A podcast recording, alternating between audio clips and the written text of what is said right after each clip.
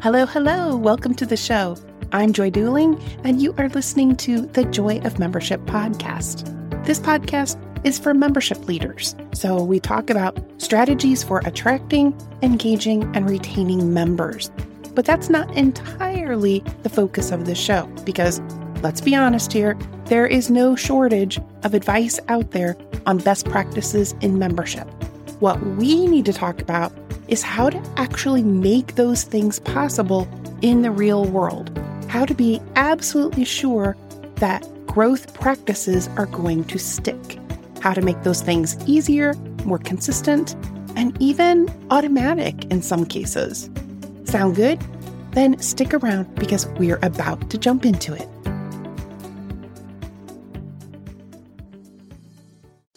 Hey there, I see you, membership leader. I see how hard you're working over there. I see how you're doing your best to be helpful to your people and for your organization. And sometimes that feels very, very hard to do. What do members want from us? How can we help in ways that don't burn us out or exceed the resources that we have available? In what ways can we make the biggest difference? In this podcast, you'll hear the stories of people and organizations who asked one simple question How can we be helpful? I'm your host, Joy Duling, and my business, The Joy of Membership, is all about giving membership based organizations the structure and supports you need to deliver your best work to members every single day. I'm here to help you because I know that you are here to help them. Let's do that together.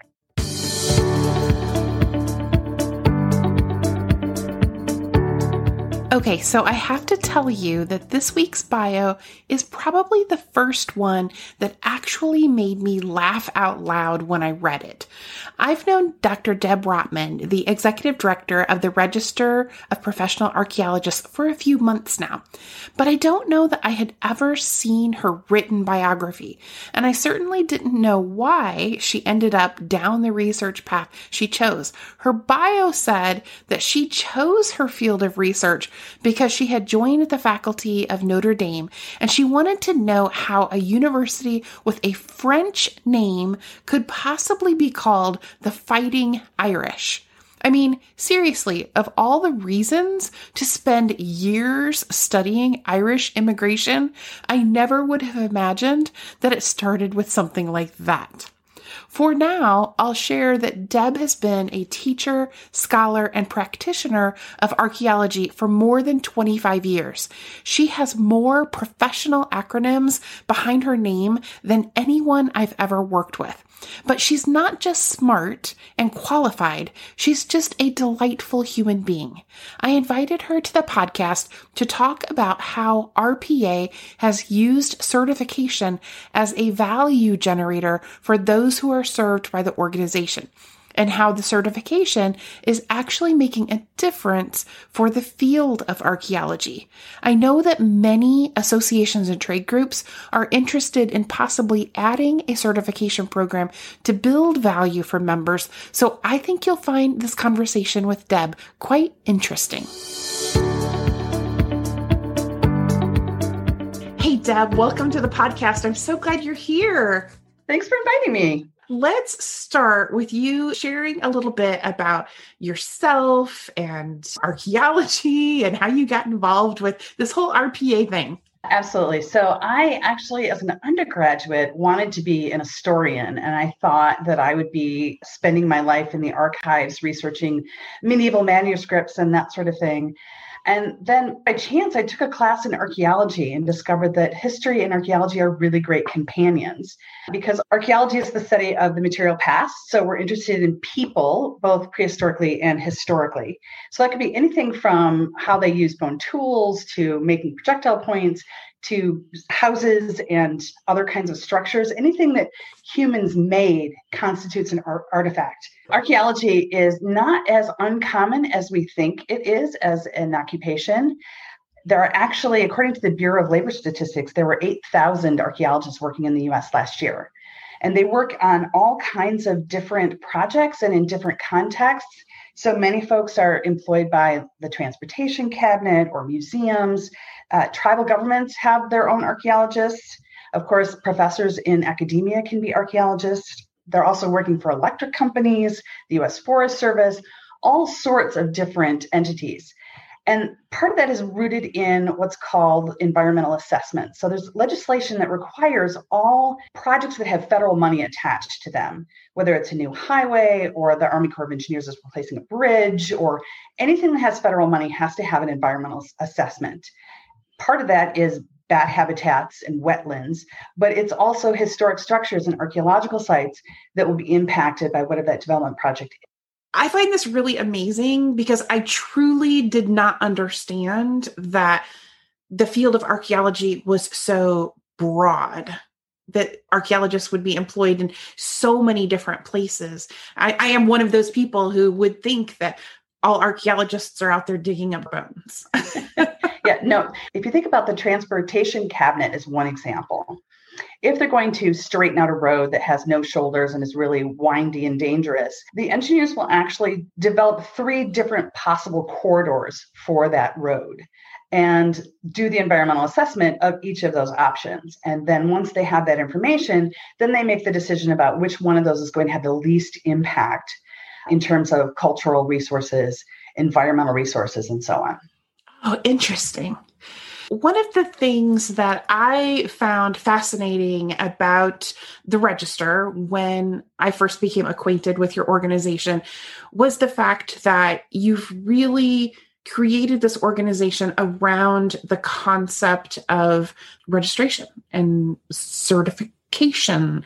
So, can you talk a little bit about how your organization came to that model? So, back in the 1990s, there were a number of entities who were interested in hiring professional archaeologists. All those entities that I mentioned before transportation cabinets, museums, and so on. And there wasn't any process to help separate who was a professional archaeologist trained in techniques and certified in the codes of, of conduct and standards of research and so on. And so the register was developed to highlight those individuals and to separate them from people who were maybe doing archaeology with a shovel in their trunk of the car, but they're not professional archaeologists. So that's how the organization began. And in the last 22 years, we've really grown. And our mission is at a very exciting place right now because we're moving into a new era of not just certifying archaeologists and making sure that they meet professional credentials, but we're very interested in professional development, nurturing that new generation of archaeologists that are coming out of graduate programs or undergraduate programs, and developing a path to professionalism for them. And so we're doing a much more active engagement with our registrants than we were previously. And I was hired, as executive director to be that core person who helps to develop those relationships and bridge the gap between archaeologists and the people who hire them. Now that is one of the challenges that a lot of my clients have had. I've I've had clients approach me about the idea of adding some sort of certification to their association or trade group. But one of the things that they tend to bump up against is okay, how are we going to get this brand new certification program? How are we going to get it recognized and accepted in the industry because you have to have both things. You have to have the certification process and get some people out there who have that certification. And then you also have to have the industry accepting it as something that is actually meaningful. So i imagine you've given focus to both sides. So can you talk a little bit about that yeah, so that's part of the excitement of this new chapter is we're focusing more on developing those relationships on both sides. I think there's been a long standing recognition by archaeologists that there's benefit to being a certified archaeologist that gives you a credential and a status and and kind of a, a it signals your ethical practice. And there are some entities who also recognize the value of a hirer having that credential, but we don't have a good sort of link between them. And one of our goals in the year ahead is to, we know there are entities out there who either prefer or even require that the employee has registered certification. But we need to systematically find those people and grow those numbers. So that we can say as a benefit to our membership i mean we do already say that the credential gives you a professional advantage but that would that project of bringing those two together would help solidify our intent behind benefit and make it more tangible. Is that something that up to this point just grew organically, where you noticed that there were entities starting to prefer the credential, but you hadn't actually done anything yet to spur that on? So, when we started in 1998, we were a very small organization of a few hundred archaeologists, and it was all run on a volunteer basis. We hired a management company to pay the bills and collect dues and that sort of thing. And so, we have reached a point of critical mass as an organization. We have almost 3,700 registrants at the moment.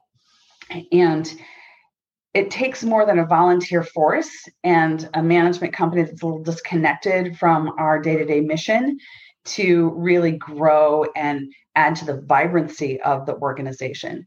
So I was hired in April. I've only been in the job for a few months, but part of the objective of hiring an executive director was having self management gives us a lot more flexibility to pursue strategies that can be useful to not only the entities hiring archaeologists, but our registrants as well.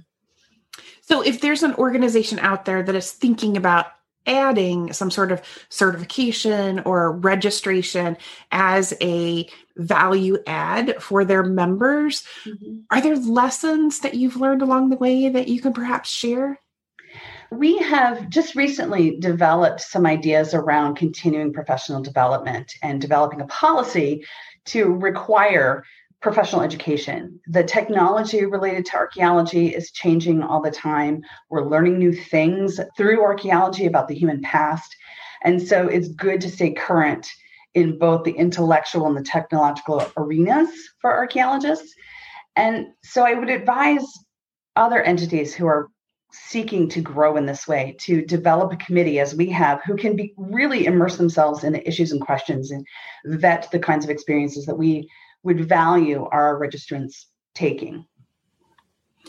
Okay and then the other thing that i am curious about is how you maintain kind of a high level of integrity in the certification program. Like how as organization do you make sure that this doesn't become just a rubber stamp sort of thing and that mm-hmm. the registration actually means something so we have an amazing registrar dr Kristina Killgrove who's out of north carolina and dr Killgrove's objective is to evaluate credentials that's her job to look at the kinds of formal training an individual's had that could be through education or taking a, a, workshop through a consulting firm or something like that. But she is the quality control person on the front end, making sure that the folks who come in for certification are truly qualified to receive the RPA stamp of approval for being certified registered professional archaeologist or certified registered archaeologist.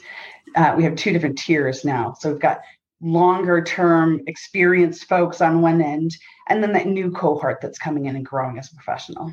I think that you've given people a lot to think about. If this is something that their organization is just starting to explore, there's so many layers to it. Just one last question. Tell me what you're excited about going forward. What we're really excited about is the change and growth that we're experiencing right now, that we've become more than just a registered professional archaeologist. We're now a community of really active, engaged archaeologists who are committed to a core set of principles and ethical standards. And so going into the next chapter of the register is going to accentuate and grow and develop that kind of dynamic and be a much better service for our registrants. That's awesome. I okay. love that, Deb. Thank you so much for being here and for sharing your story.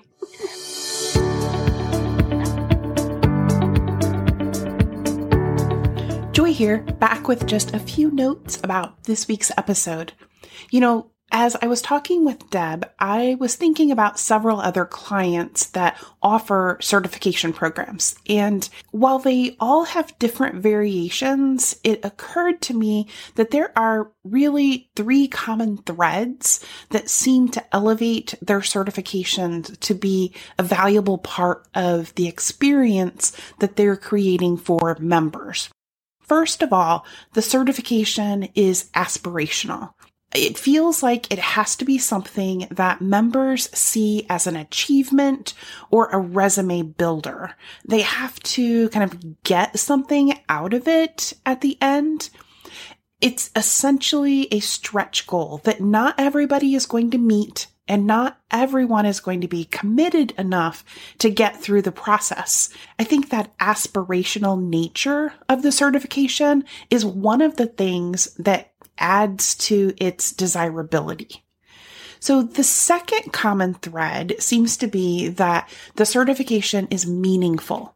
You know, we've all seen those directories where you can be listed among the who's who in the XYZ industry. And I think most people nowadays realize that those are simply vanity listings. You know, maybe if you're outside the industry, you might not recognize that. But if you're an industry insider, you know which listings actually matter. And if it's something that all somebody has to do is pay the fee and they'll be listed, that's not going to have as much meaning as a certification program that has high standards and that you actually have to prove that you meet those standards with the right documentation. So then the third common thread that I've noticed is that the certification is recognized in the industry. Now, I alluded to this a bit in my interview with Deb, and it probably feels a little like a chicken and egg situation when you're just starting out to create a certification. It would be hard to achieve recognition in the industry until you've reached some point of critical mass where enough people have received the certification for it to be noticeable. Now, if you're interested in learning more about certification programs, I'd encourage you to look at three specific clients that I know are doing certification programs. Check out Deb's organization, of course, the Register of Professional Archaeologists. Also, the Tile Contractors Association of America comes to mind. They have a Trowel of Excellence program. And then the Wilderness Education Association would be a great third option to look at. They have six specific education components that they've built their programs around. And I know they require a pretty extensive portfolio to be submitted as part of their certification programs. All three of those would be great to take a peek at if you're interested in possibly adding certification to your member experience. So those are my thoughts about certification. I hope that you have found this information helpful and I would love to hear from you if you've been offering a certification program that you think has you know, really brought value to your members or if this is something that you've been thinking about, reach out, connect, tell me about it. I would love to hear your story. If creating an exceptional member experience is something that you believe is important, I invite you to check out the Member Experience Makeover, my signature program for experience design. This program is specifically for those of you who are running associations, trade groups, or membership based nonprofits, and you really want to connect with what members need from you in every step of their journey with your organization. This program is where I guide guide you through a deep assessment of what's currently happening in your membership, and we plan exactly what needs to happen in order to fill those growth gaps and build on strengths.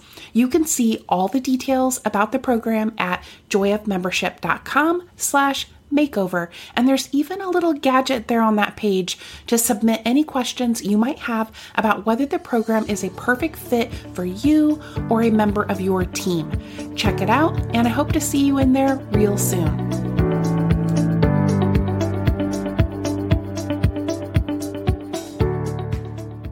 Hey there, you made it all the way to the end. Bravo to you. I'm back in just one last time to remind you that there's a free one page PDF available over at the website that shows you more than 20 ways that technology could be supporting your efforts to attract, engage, and retain more members. It's actually broken down into the stages of the member journey, so you'll know exactly where each piece fits. And everything that's on that one pager can actually be automatically done for you with software that costs less than $1,000 per year. So if you haven't already grabbed it, you can get your copy at joyofmembership.com slash tech. joyofmembership.com slash tech. T E C H. Have a great week, and I'll see you next time.